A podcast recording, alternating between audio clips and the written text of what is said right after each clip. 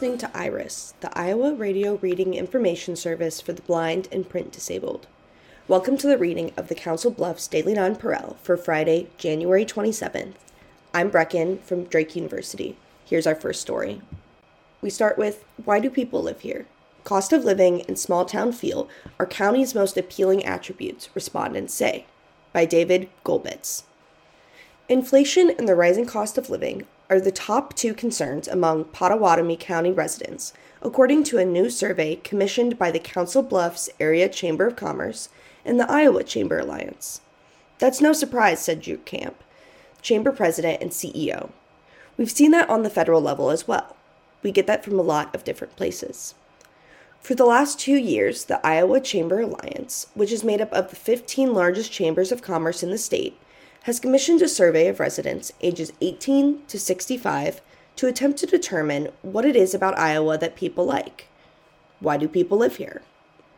For 2023, each chamber was also given an opportunity to narrow the scope of the survey to its own locality to see what their specific communities think are the most pressing issues.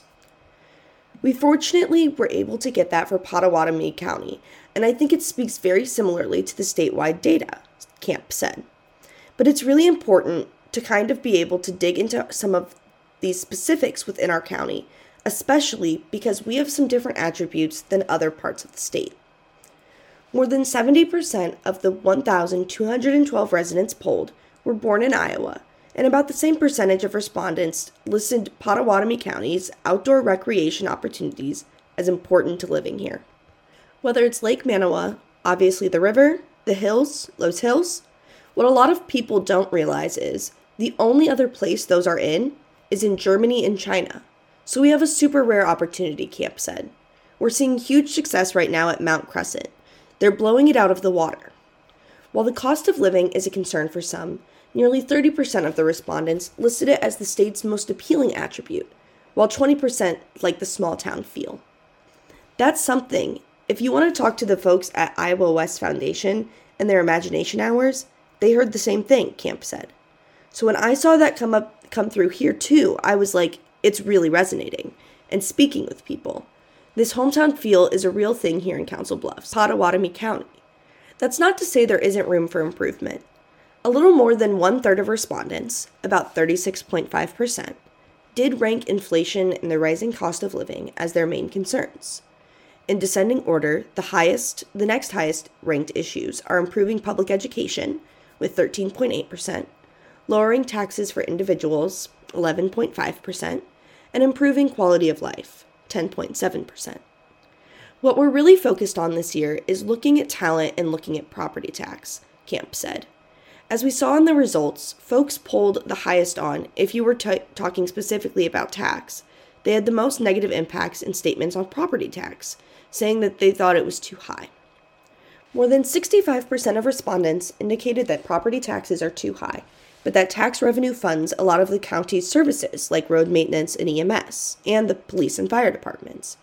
Currently, Pottawattamie County's property tax is 1.39%, which is one of the highest in the state, but also the county has a low assessed value rate.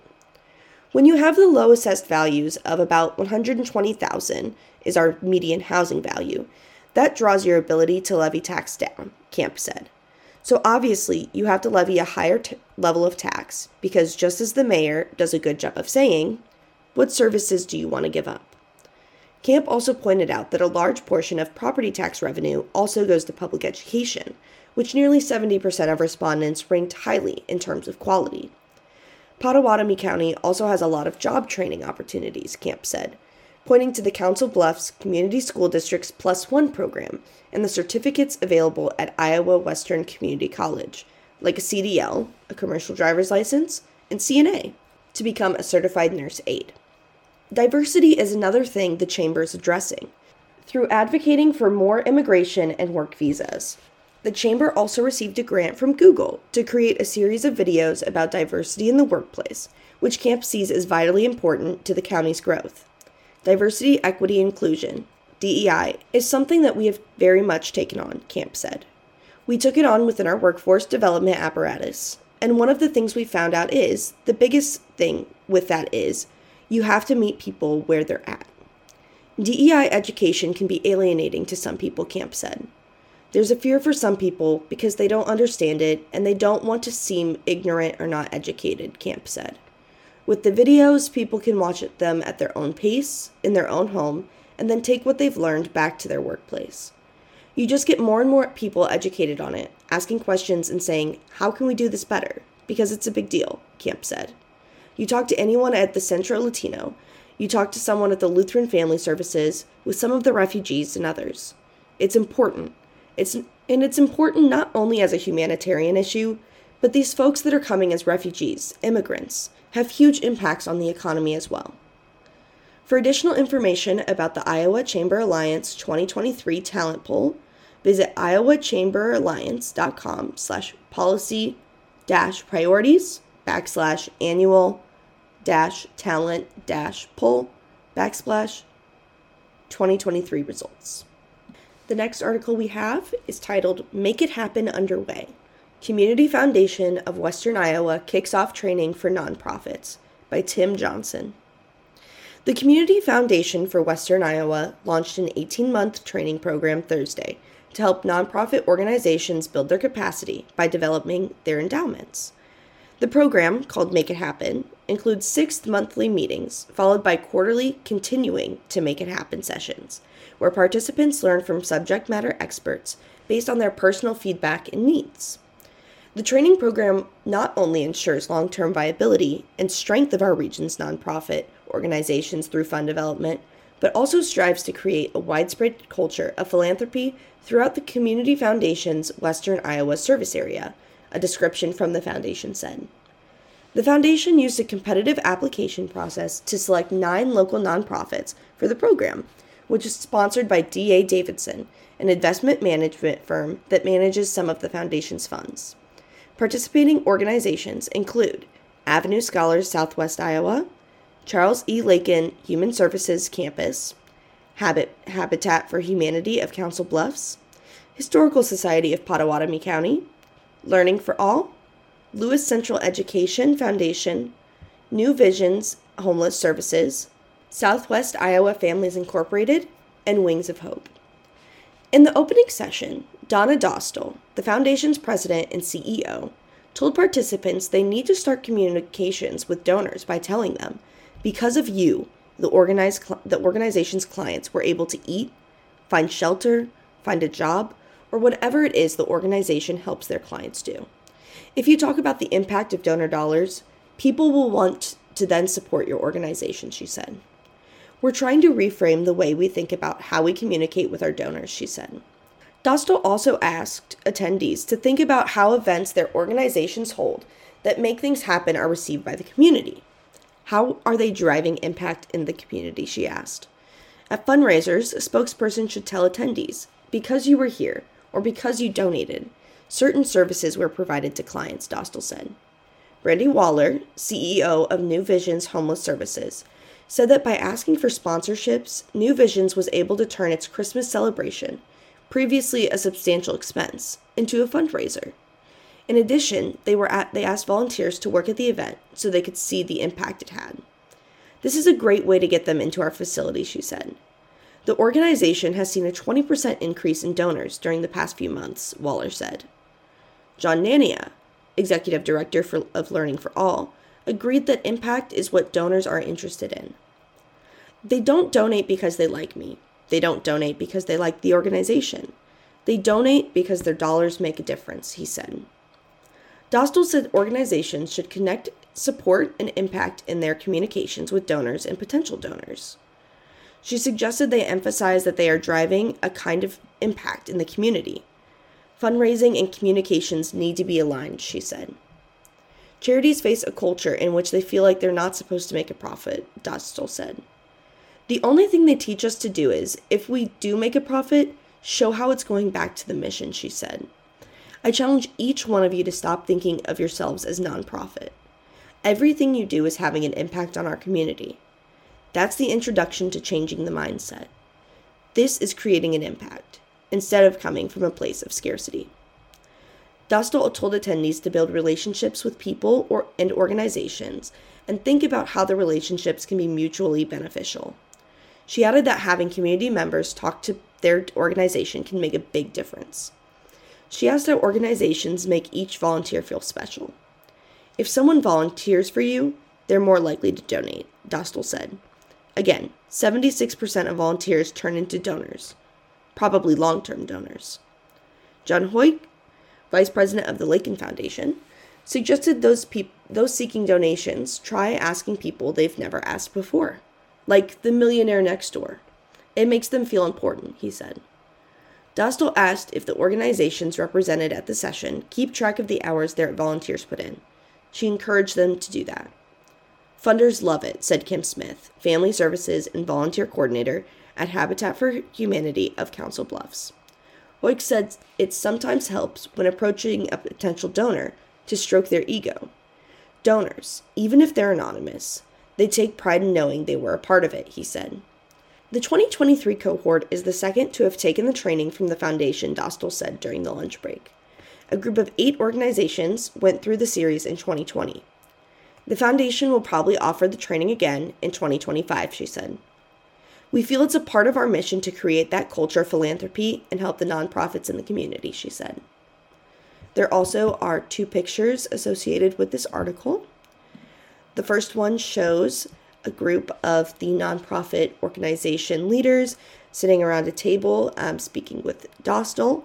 And the um, caption is Community Foundation for Western Iowa President and CEO Donna Dostal Center, Center um, speaks to local nonprofit heads during the opening session of the Foundation's Make It Happen training program on Thursday, January 26th, 2023. Um, looking at the picture, you can see some of the um, organizers taking notes, and um, they all look pretty happy to be there. There also is a picture of the New Visions Homeless Services CEO, Brandy Waller. Um, she's smiling, she's wearing a black shirt with some white stripes, um, and you can tell that she's really engaged with the program, as is everybody else in the background. The next article is Meat Back on the Table for SNAP. Opponents say ID verification and work requirements are too burdensome by Erin Murphy. And this is coming from the Lee Gazette Des Moines Bureau, and it's by Erin Murphy. With meat purchases now back on the table, the debate at the Iowa Capitol over proposed additional restrictions on the food assistance program known as SNAP turned to more familiar territory eligibility and work requirements. Republican state lawmakers advanced legislation Thursday that for the SNAP program, a joint operation of the state and federal governments, would require an extra layer of identi- identity verification for recipients, require the state to examine records to ensure recipients are still eligible, and require recipients to work at least 20 hours a week, with some exceptions. Technically, the bill also still contains a provision that would limit SNAP users to only foods approved for the WIC program for expectant mothers, which would eliminate meat, fish, poultry, nuts, and many cooking essentials. But Republicans say they plan to amend it and eliminate only candy and soda, except for zero calorie sodas. Despite that pledge to constrain the food restrictions, the proposal found plenty of detractors at its first legislative hearing at the Capitol. Of the 40 organizations that are formally registered as either supporting or opposing the bill, 37 oppose the proposal, while just three support it, according to state lobbying records. Opponents include food assistance and charity groups like food banks, parochial groups, and healthcare organizations. The three supporters are groups that advocate for limited government and spending and lower taxes. United Way of Iowa advocacy officer Dave Stone said the organization opposes the legislation because of a number of provisions that will create additional barriers for eligible families who need these benefits. Cindy Pedersen, a lobbyist for the Iowa Food Bank Association, called the proposal for new testing of a SNAP recipient's financial worth very burdensome.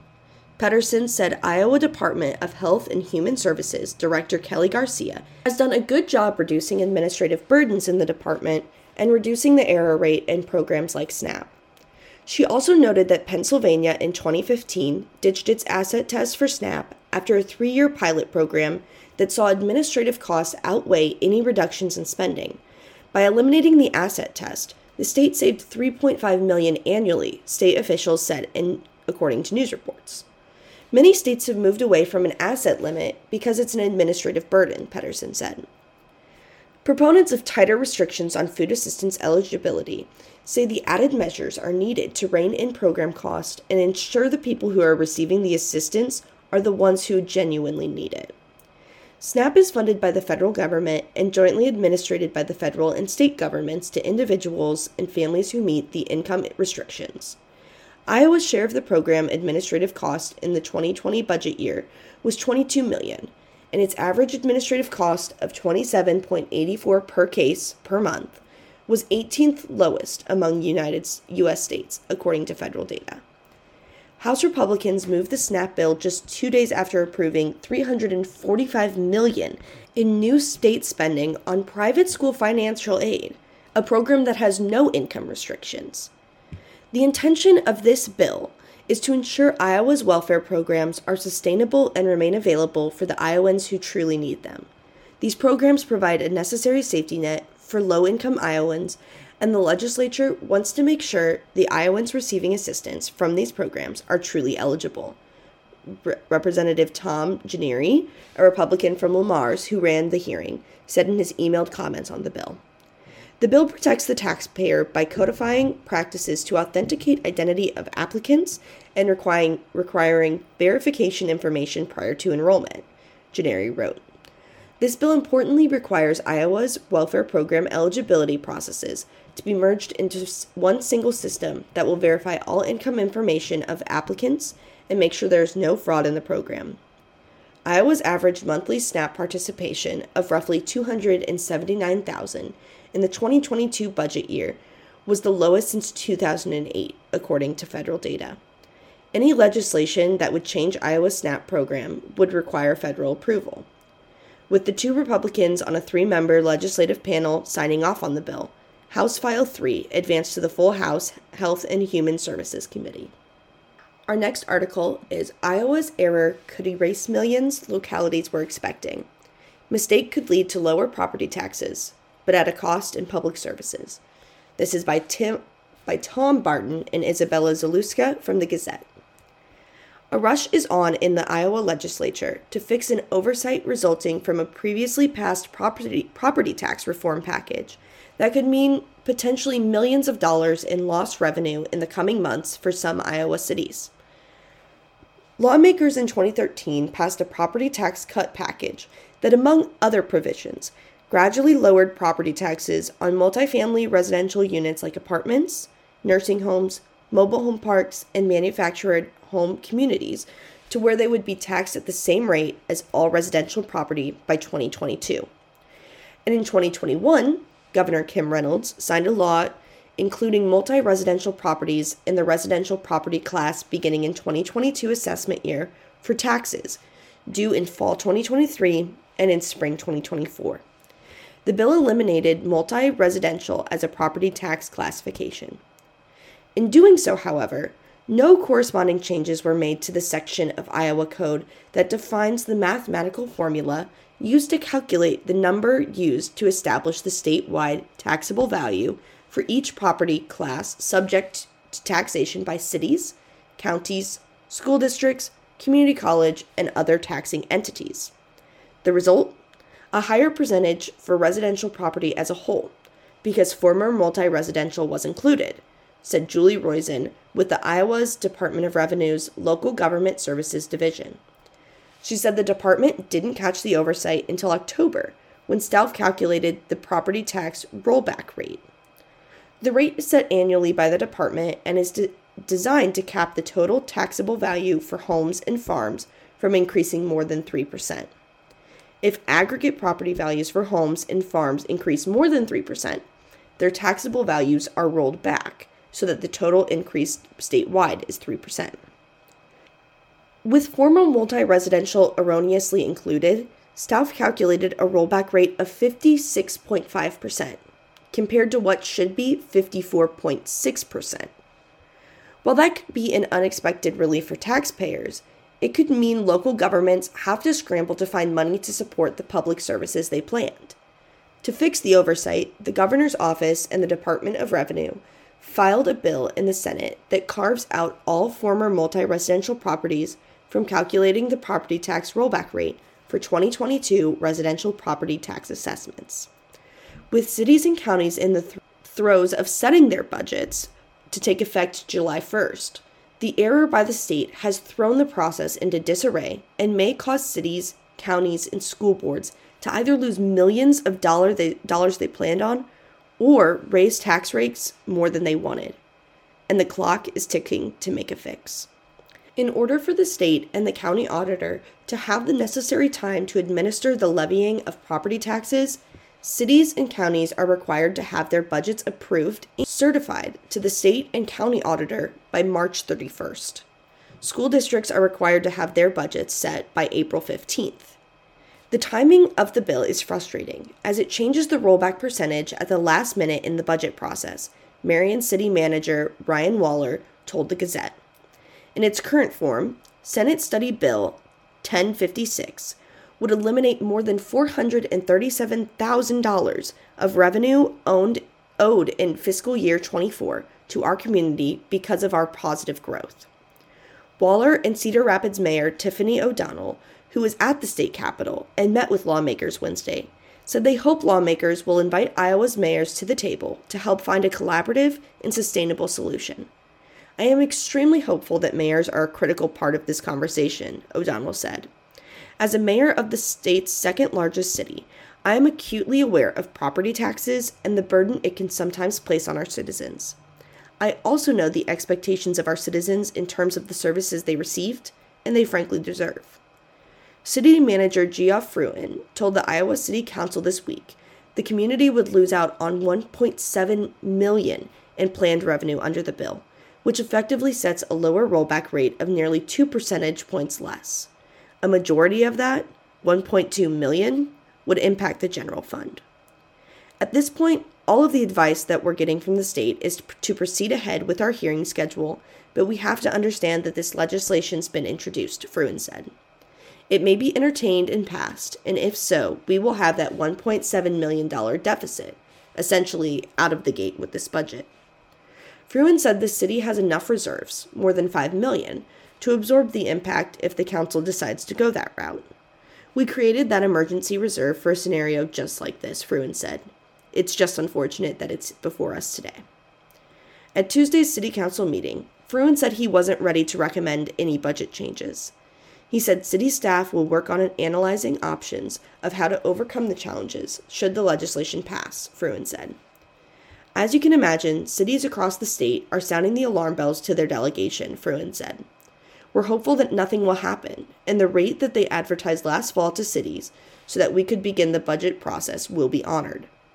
Coralville City Administrator Kelly Hayworth said the Iowa League of Cities met with the governor's office this week to talk about the ramifications this would have on cities. The legislation, as proposed, does not amend any deadlines of the budget process. The Coralville City Council this week voted to table setting a public hearing date on setting the total maximum property tax rate until the council's next meeting, February 14th. The bill is scheduled for a subcommittee hearing Monday. It is important for taxpayers and local governments to have clarity regarding the residential and multi residential assessment rollback, said Senator Dan Dawson, Republican from Council Bluffs, who chairs the Senate Ways and Means Committee.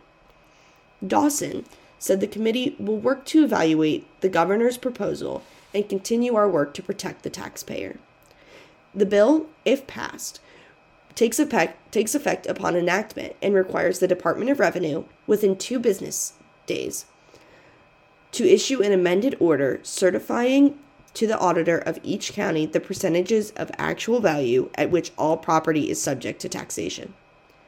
My initial take is that the, that it will be very detrimental to local communities, said Senator Pam Jochum, Democrat from Dubuque, ranking member of the Iowa Senate's Committee on Tax Policy. One county auditor, Jochum said, told her the bill would lead that county to increase its tax rate 29 cents to maintain current tax dollars. If not, county revenue would drop by 1.1 million. And uh, Gage Miskimen of the Gazette contributed to this report. Now we have our face of the day. Today's face of the day is Elizabeth Hunter. Um, there's a photo of her listed. It's in black and white, but she's got long brown hair that's been curled, and she's smiling in the photograph. Um, and it's essentially a headshot. And here is the profile written up. Elizabeth Hunter moved back to southwest Iowa, or what she refers to as the Promised Land, in 2016 when she landed her position leading the engineering department for Snyder and Associates, Associates Council Bluffs office. An Iowa State University graduate who holds bachelor's degrees in both civil engineering and environmental studies, Hunter went on to earn her master's degree in civil engineering and community and regional planning from the University of Nebraska Lincoln. As a member of the Society of Women Engineers since 2000, Hunter has put her talents to work for several Council Bluffs organizations over the years, including Council Bluffs Trees Forever, Friends of the Council Bluffs Public Library, the Iowa Engineering Society, Grenville M. Dodge Chapter Board, and the Council Bluffs Chamber Executives Women's Partnership. She exci- she's excited to be joining the Iowa West Foundation Advisory Committee as a newly appointed member. In her spare time, Hunter can be found spending time with her husband of 21 years and their three cats, or working in her backyard on an organic raised bed garden. She is a charter member of the Pollinator Alliance of the Heartland Board. And fun fact, she used to be on the solar car team at Iowa State University.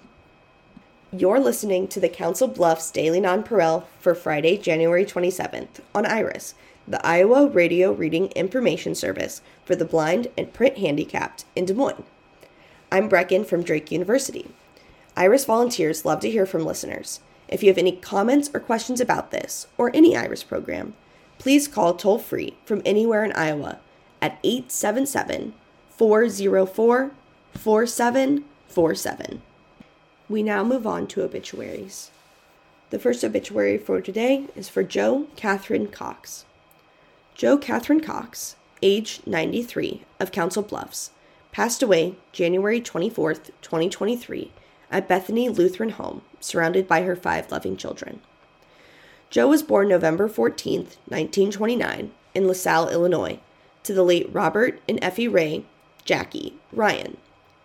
She graduated from St. John's High School in, o- in Omaha, Nebraska, in 1947 and earned her nursing degree from Mercy Hospital School of Nursing in 1951.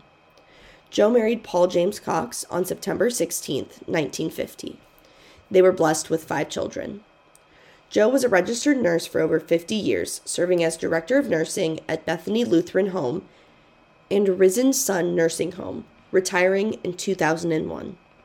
She and her husband also owned and operated CC's World Jewelry and Accessories. Joe was a member of Corpus Christi Queen of the Apostles Catholic Church.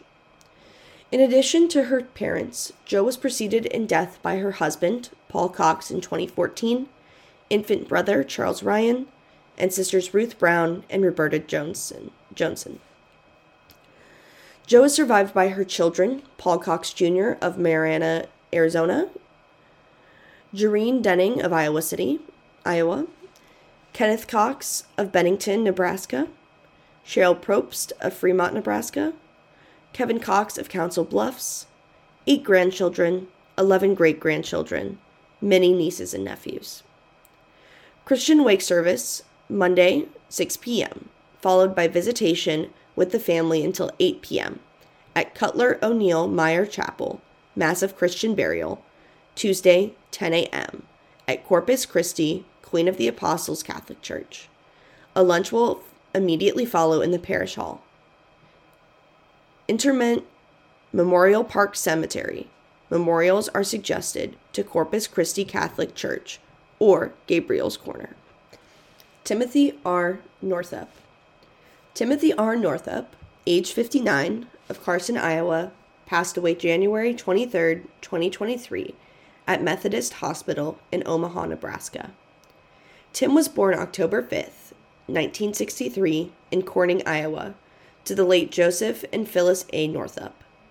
He grew up on the family farm in Nodaway, Iowa, and graduated from Villisca, Iowa High School. Tim worked at Jim Hawk Trailer from March 1998 through December 2022. He was a very dedicated employee who cared about what he did. Tim was an inspiration to all, and if you needed help, he would be there to assist any way he could. He was a night shift foreman until that shift ended. Tim also sold parts on the night shift while running the shop. He also remained on as a mechanic after the night shift closed, plus painting and taking decals off trailers after hours. Tim will be extremely missed. In addition to his parents, Tim was preceded in death by his sister in law, Kathy Northup, in 2023. Tim is survived by his wife, Jennifer Northup of Carson, three daughters, Sky Hauger of Council Bluffs, Heather Diamond of Oakland, Iowa, Taylor Vincent of Crescent, Iowa, one son, Joey Northup of Olathe, Kansas, 11 grandchildren, brothers, Larry Northup of Nodaway, Michael Northup of St. Joseph, Missouri, Richard Northup of Tipton, Iowa, nieces and nephews. Visitation with the family on Sunday, 3 to 5 p.m. at Cutler O'Neill Meyer Woodring Bayless Park Chapel. Funeral service Monday, 11 a.m. at the funeral home. Interment Calvary Cemetery, Corning, Iowa. The family will direct memorial contributions. Dennis Hotza. Dennis Hotza, 76, of Carson, Iowa, passed away Tuesday, January 24th, 2023 survived by children Jennifer Lee of Ames, Iowa, Kate Ersman of Huxley, Iowa, and Michael Hotz of Carson. Ten grandchildren and brothers Terry Hotza of Marion, Illinois, Wendell Hotz of Carson, and Gary Ernie Hotz of Carson. Celebration of Life will be held at 4 p.m. on Friday, January 27th, 2023, at the Carson Community Center. Visitation will be held two hours prior to the service beginning at 2 p.m. at the Community Center. In lieu of flowers, a memorial fund has been established. We now have $1 million cap on medical malpractice awards being considered in Iowa by Erin Murphy of the Gazette Des Moines Bureau. Cash awards for pain, suffering, and other non economic complications from medical malpractice lawsuits would be capped at $1 million under legislation being considered by state lawmakers. The proposal has been floating around the Iowa Capitol for multiple years, but this year, Governor Kim Reynolds highlighted the proposal in her annual Condition of the State address earlier this month. This is the year that we must enact common sense tort reform to stop the out of control verdicts that are driving our OBGYN clinics out of business and medical school graduates out of state, Reynolds said during that address. One hospital administrator said that it's gotten so bad he's often asked about Iowa's large jury verdicts during recruiting trips. Two years ago, that had never happened. The legal environment is changing, and our laws need to keep up. Iowa is one of 22 states that does not have a cap on non economic damages and medical malpractice states, according to a 2020 report from New York Law School's Center for Justice and Democracy. Other states' caps on non economic damages range between $250,000 and roughly $800,000. Of the states that share a border with Iowa, Wisconsin, South Dakota, Nebraska, and Missouri have caps on non economic damages in medical malpractice cases, while Minnesota and Illinois do not. The proposed legislation in Iowa would cap non economic damages at $1 million, but would not cap non economic damages. A legislative hearing on the proposal Wednesday at the Iowa Capitol drew much attention from state house lobbyists and advocacy groups. Speakers representing the medical community said that legislation is needed because without the cap, physicians are hesitant to work in Iowa and it becomes difficult for hospitals and clinics to recruit and retain doctors. And they said without a cap, the cost of insurance can rise high enough to drive hospitals or clinics to close, especially smaller ones in rural areas. Representatives of the medical community pointed in particular to two judgments from 2022 a $97.4 million award to a family whose newborn suffered permanent brain damage when its head was crushed due to healthcare providers using improper procedures during delivery, and a $27 million award to a man whose case of bacterial meningitis was misdiagnosed as the flu. Physicians don't want to come into a state where liability is so volatile said Kendra Conlin, a lobbyist for the Iowa Hospital Association. Michaela Brockmeyer, a third year medical student at Des Moines, Univer- Des Moines University, said many of her classmates, even those who are Iowa natives, tell her they would like to remain in the state and practice, but plan to leave Iowa upon graduation. Just 22% of graduate undergraduate level medical school graduates remained in Iowa in 2022, which was the seventh worst rate in the country, according to the most recent annual report from the Association of American Medical Colleges. This is something to retain the physicians of Iowa for years and years to come, Brockmeyer said during the legislative hearing. Those opposed to the legislation largely represented lawyers and advocacy groups. They argued that the state should not put an arbitrary limit on financial rewards to Iowans who are severely injured during medical procedures. The speakers who opposed the bill included Sam Clovis, a former Republican candidate for U.S. Senate, who has filed a lawsuit that claims medical negligence resulted in his becoming paralyzed from the chest down and confined to a wheelchair, and Chip Baltimore, a lawyer, lobbyist, and former Republican state lawmaker who chaired the House's Judiciary Committee. Tom Slater, a lawyer from West Des Moines who specializes in medical malpractice and personal injury, said he views the proposal as further whittling away patients' rights. I've heard a lot of talk in here on the other side about doctors and hospitals and cost of insurance, system cost. What's the talk in favor of the patient? Slater said. The bill puts the finishing touches on not just curtailing patients' rights, but eliminating them. The two Republicans on a three person legislative panel, Senator Jason Schultz of Schleswig and Michael Bousselot of Ankeny moved to advance the bill, Senate, Senate Study Bill 1063, and later Wednesday it passed through the full Senate Judiciary Committee. Senator Nate Boulton, a Democrat from Des Moines and a lawyer, declined to sign off on the bill in the subcommittee. We now go to sports. Starting with Iowa wrestling. Hawkeyes Lee dominates as he learns by Steve Batterson from the Quad City Times. Spencer Lee continues to do what Spencer Lee does dominate opponents, but the current season has been an education of sorts for the Iowa wrestler.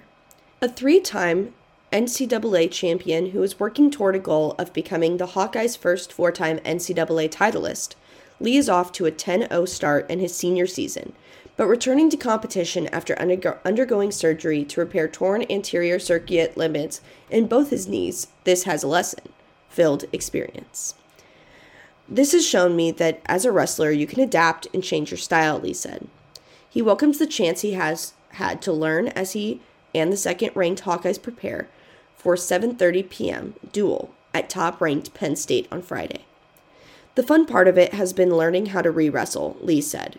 There were a lot of things that I couldn't do that I wanted to do, or things that I would do that didn't work.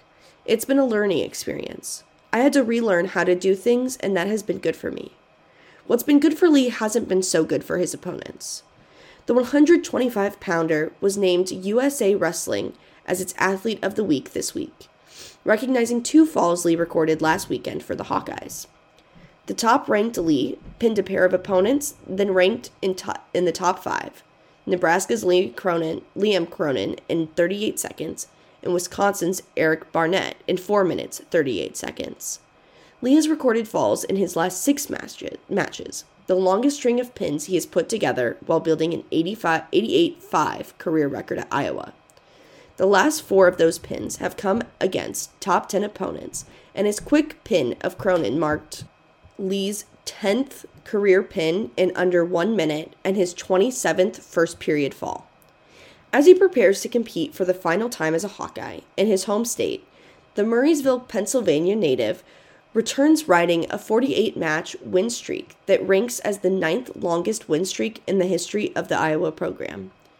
This season, Lee has collected bonus points in each of his 10 victories, including seven pins, one technical fall, and two major decisions. He has outscored his opponents 104 to 23. Iowa coach Tom Brands said Lee is demonstrating the type of competitor he is. I don't think Spencer pays attention to anything, other than what he does best, and that's a tribute to his approach, Brands says, saying the senior has stepped up in his return to the mat. Still, Lee doesn't take any of it for granted. I get pretty dang nervous for any match, no matter who it is, Lee said. I'm going to be nervous and I'm going to be ready for it like it's the biggest match in the world, because it's the next one. And for Iowa, which last defeated a top ranked team when it defeated Oklahoma State 18 16, at the grapple on the gridiron at Kinnick Stadium on November 14, 2015. The Penn State duel is a big one.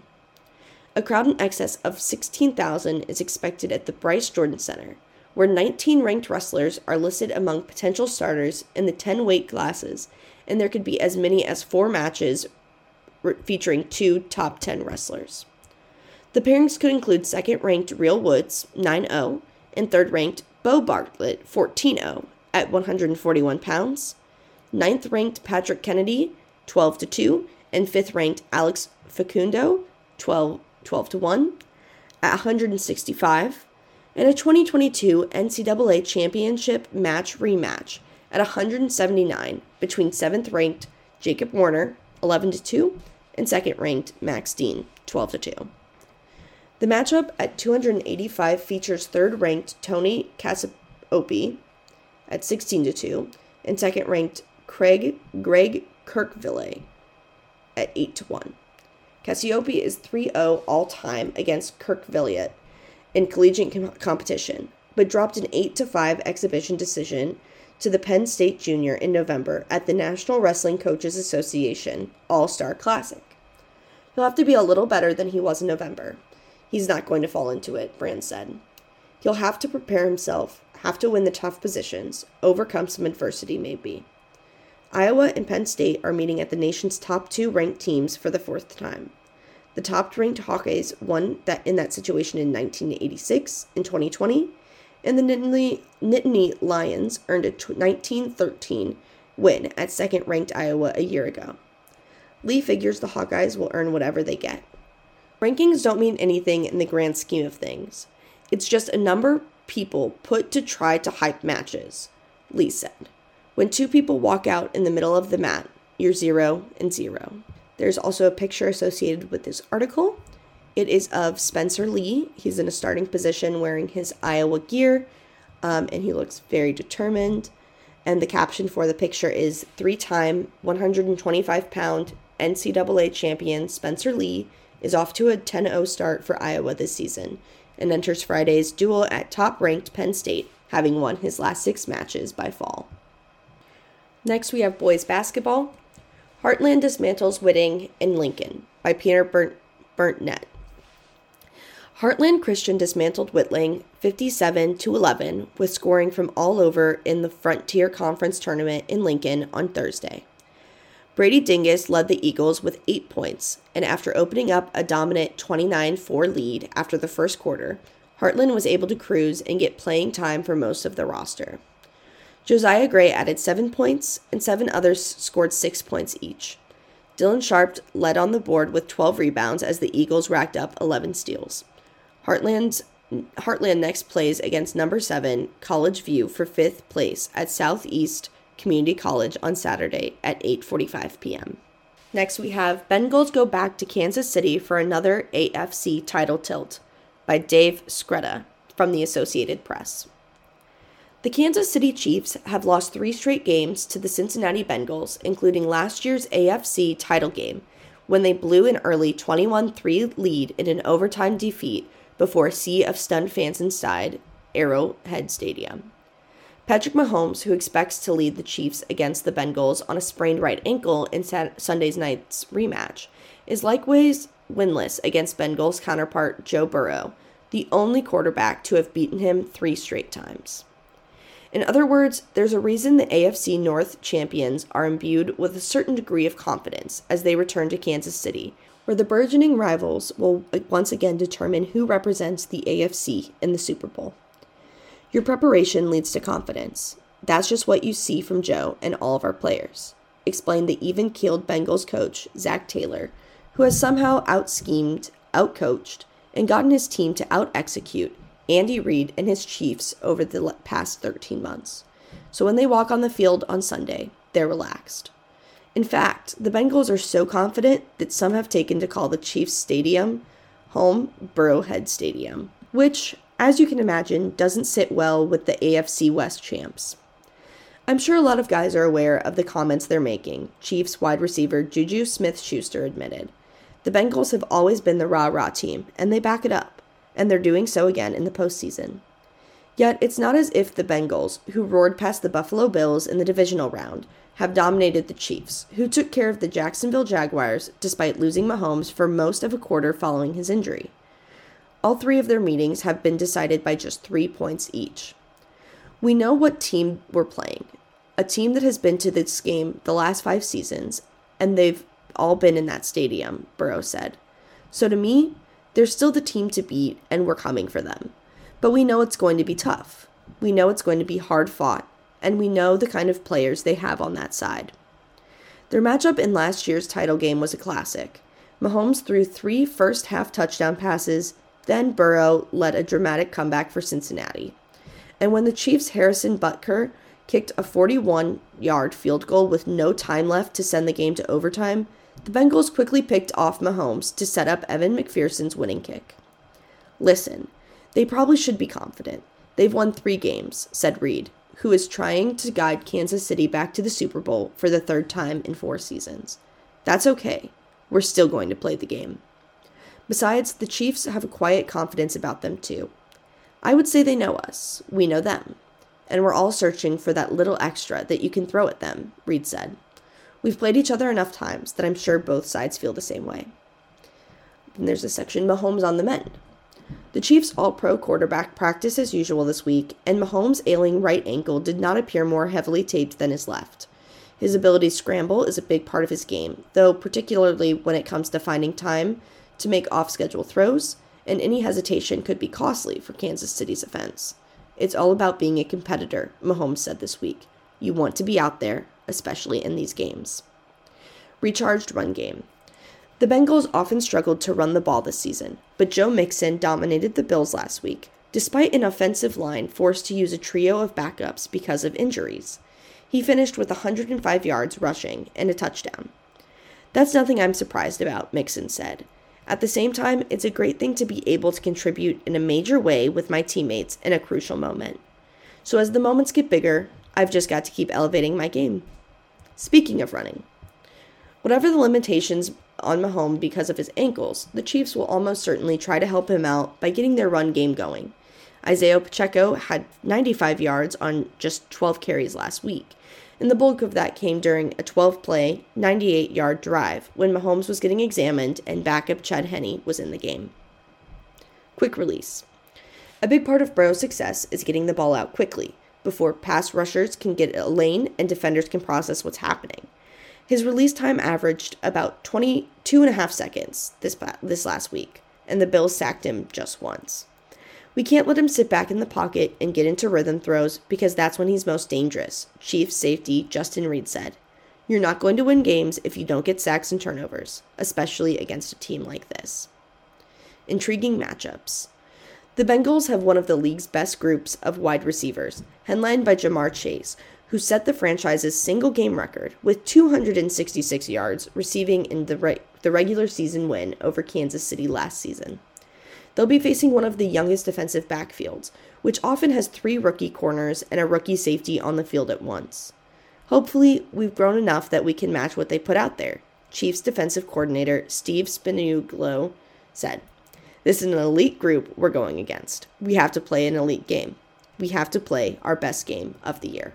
Next, we have Eagles 49ers ride quarterbacks to brink of Super Bowl by Dan Gelston.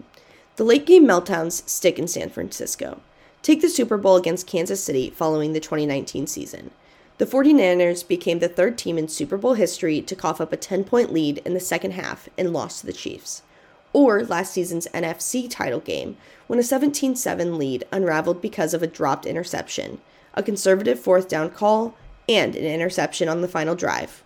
Winner Rams. Another blown opportunity at the championship that's hard to forget. As you go to back as you go back to last year, we were making a couple plays away from making it to the Super Bowl again, wide receiver Deebo Samuel said. What's it really going to take for us to get there? We just have to minimize the mistakes, and everybody has to be on their assignments. Near perfection. That's a pretty heady task for the, any team, much less one headed into Philadelphia, where the cold an MVP finalist, and the top seeded team in the NFC await. It's going to get crazy loud. Or is it crazy and loud? At Lincoln Financial Field. The 49ers say they're ready. They have won 12 straight games, including seven in a row since rookie Brock Purdy, a seventh round draft pick, took over at quarterback after Jimmy Garoppolo was injured. The second seeded 49ers have been on the brink of adding a sixth Super Bowl for years, and their appearance Sunday in the NFC Championship game is their third in four seasons. The Eagles may not have been a present preseason favorite to get here, but a series of bold moves, notably the acquisitions of wide receiver A.J. Brown, linebacker Haason Reddick, cornerback James Bradberry, and safety C.J. Gardner Johnson, have turned them into a team with a Super Bowl or bust outlook. Want near perfection? The Eagles know something about that in the Pro Bowl. Quarterback Jalen Hurts starts with a 14 1 record in the regular season and last week's playoff victory against the New York Giants. Hurts is playing through a lingering through the lingering effects of a sprained right shoulder that cost him two games. He is putting in overtime ahead of his biggest test of the season against the 49ers' number 1 ranked defense. It's in his DNA to be here at all times working on his crafts, Eagle coach Nick Sirianni said. Whether that's in the weight room, whether that's in the training room, whether that's in the film room, this guy is obsessed with getting better. Hurts had some real doubts, d- doubters that said he was a real deal franchise quarterback headed into training camp. He wiped out any concerns pretty much after the opening week win against Detroit and kept pulling up big numbers and wins to the point where he was an NFL MVP finalist. All that's keeping Hurts from a Super Bowl, the Eagles' second and sixth season, is the last pick of the draft. Maybe it's more than just Purdy's play. He's had a meteoric rise this season from Mr. Irrelevant to undefeated rookie quarterback in the NFC title game. That helps the 49ers. He has no memory of the Super Bowl collapse. He played no role in the debacle against the Rams. Purdy just knows how to win. He has a natural ability to play the position, and that's why he's fun to coach. Because when he does th- does make mistakes and do things, he can see it, he can know why, we can see it, and we can all understand it. 49ers coach Kyle Shanahan said. He gives them a chance. One reason the odds makers list the 49ers as the two and a half point underdogs, according to FanDuel Sportsbook. Silent count. Purdy hasn't had much experience playing in a hostile environment during his brief NFL career, with only two road starts. The first one at notoriously loud Seattle should have provided a good test for what Purdy will face Sunday in Philadelphia. Purdy got experience that week using the silent count, which Shanahan told him at the time would be beneficial in the future. He did say it was good preparation for what we might have to play in terms of the playoffs, going on the road for road games, and obviously Philadelphia, Purdy said. In these kind of games, it's all about communication. How can you operate smoothly, get in and out of the huddle, get the play off the right way, make sure everyone is on the same page. So that's definitely a big emphasis this week. We now have a few entertainment briefs. The first one is Kanye West could be banned from visiting Australia. Kanye West could be banned from entering Australia due to his anti Semitic comments. The 45 year old rap star is reportedly planning to travel to Melbourne to meet the family of Bianca Censori, whom he's rumored to have recently married. But West could be barred from entering the country after he praised Nazi leader Adolf Hitler during an interview with conspiracy theorist Alex Jones. Jason Clare, Australia's education minister, told the Today Show People like that who've applied for visas to get into Australia in the past have been rejected. I expect that if he does apply, he would have to go through the same process and answer the same questions they did. Clare also noted that West appears to be a pretty big fan of a person who killed 6 million Jewish people.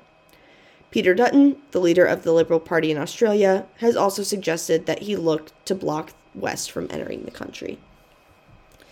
The next one is about Bella Ramsey adjusting to her newfound fame. Bella Ramsey has been startled by her own fame. The 19 year old actress has recently returned home to England after attending the premiere of The Last of Us in Los Angeles and she said she's still adjusting to the attention of fans. It's weirder seeing billboards locally than it was in LA, she said. I took my driving test the other day, which I failed, and during that, I kept driving past the billboards, which was quite strange. Ramsey plays the part of Ellie in the HBO drama series, and her family is now forcing themselves to watch the show. It's not the sort of thing that they would normally watch, she told the BBC. My grandma sent a message to my mom the last night saying, It's not easy watching, but it is rather thrilling. That's what they're making of us. The Last of Us is an adaptation of the 2013 video game of the same name. And this comes from Bang Showbiz. And that brings us to the end of today's reading of the Council Bluffs Daily Nonpareil for Friday, January 27th. The Nonpareil can be heard each weekday at 3 p.m. Iris volunteers love to hear from listeners. If you have any comments or questions about today's broadcast or any Iris program, please call toll free from anywhere in Iowa at 877 404 4747. I'm Brecken from Drake University in Des Moines. Thank you for listening.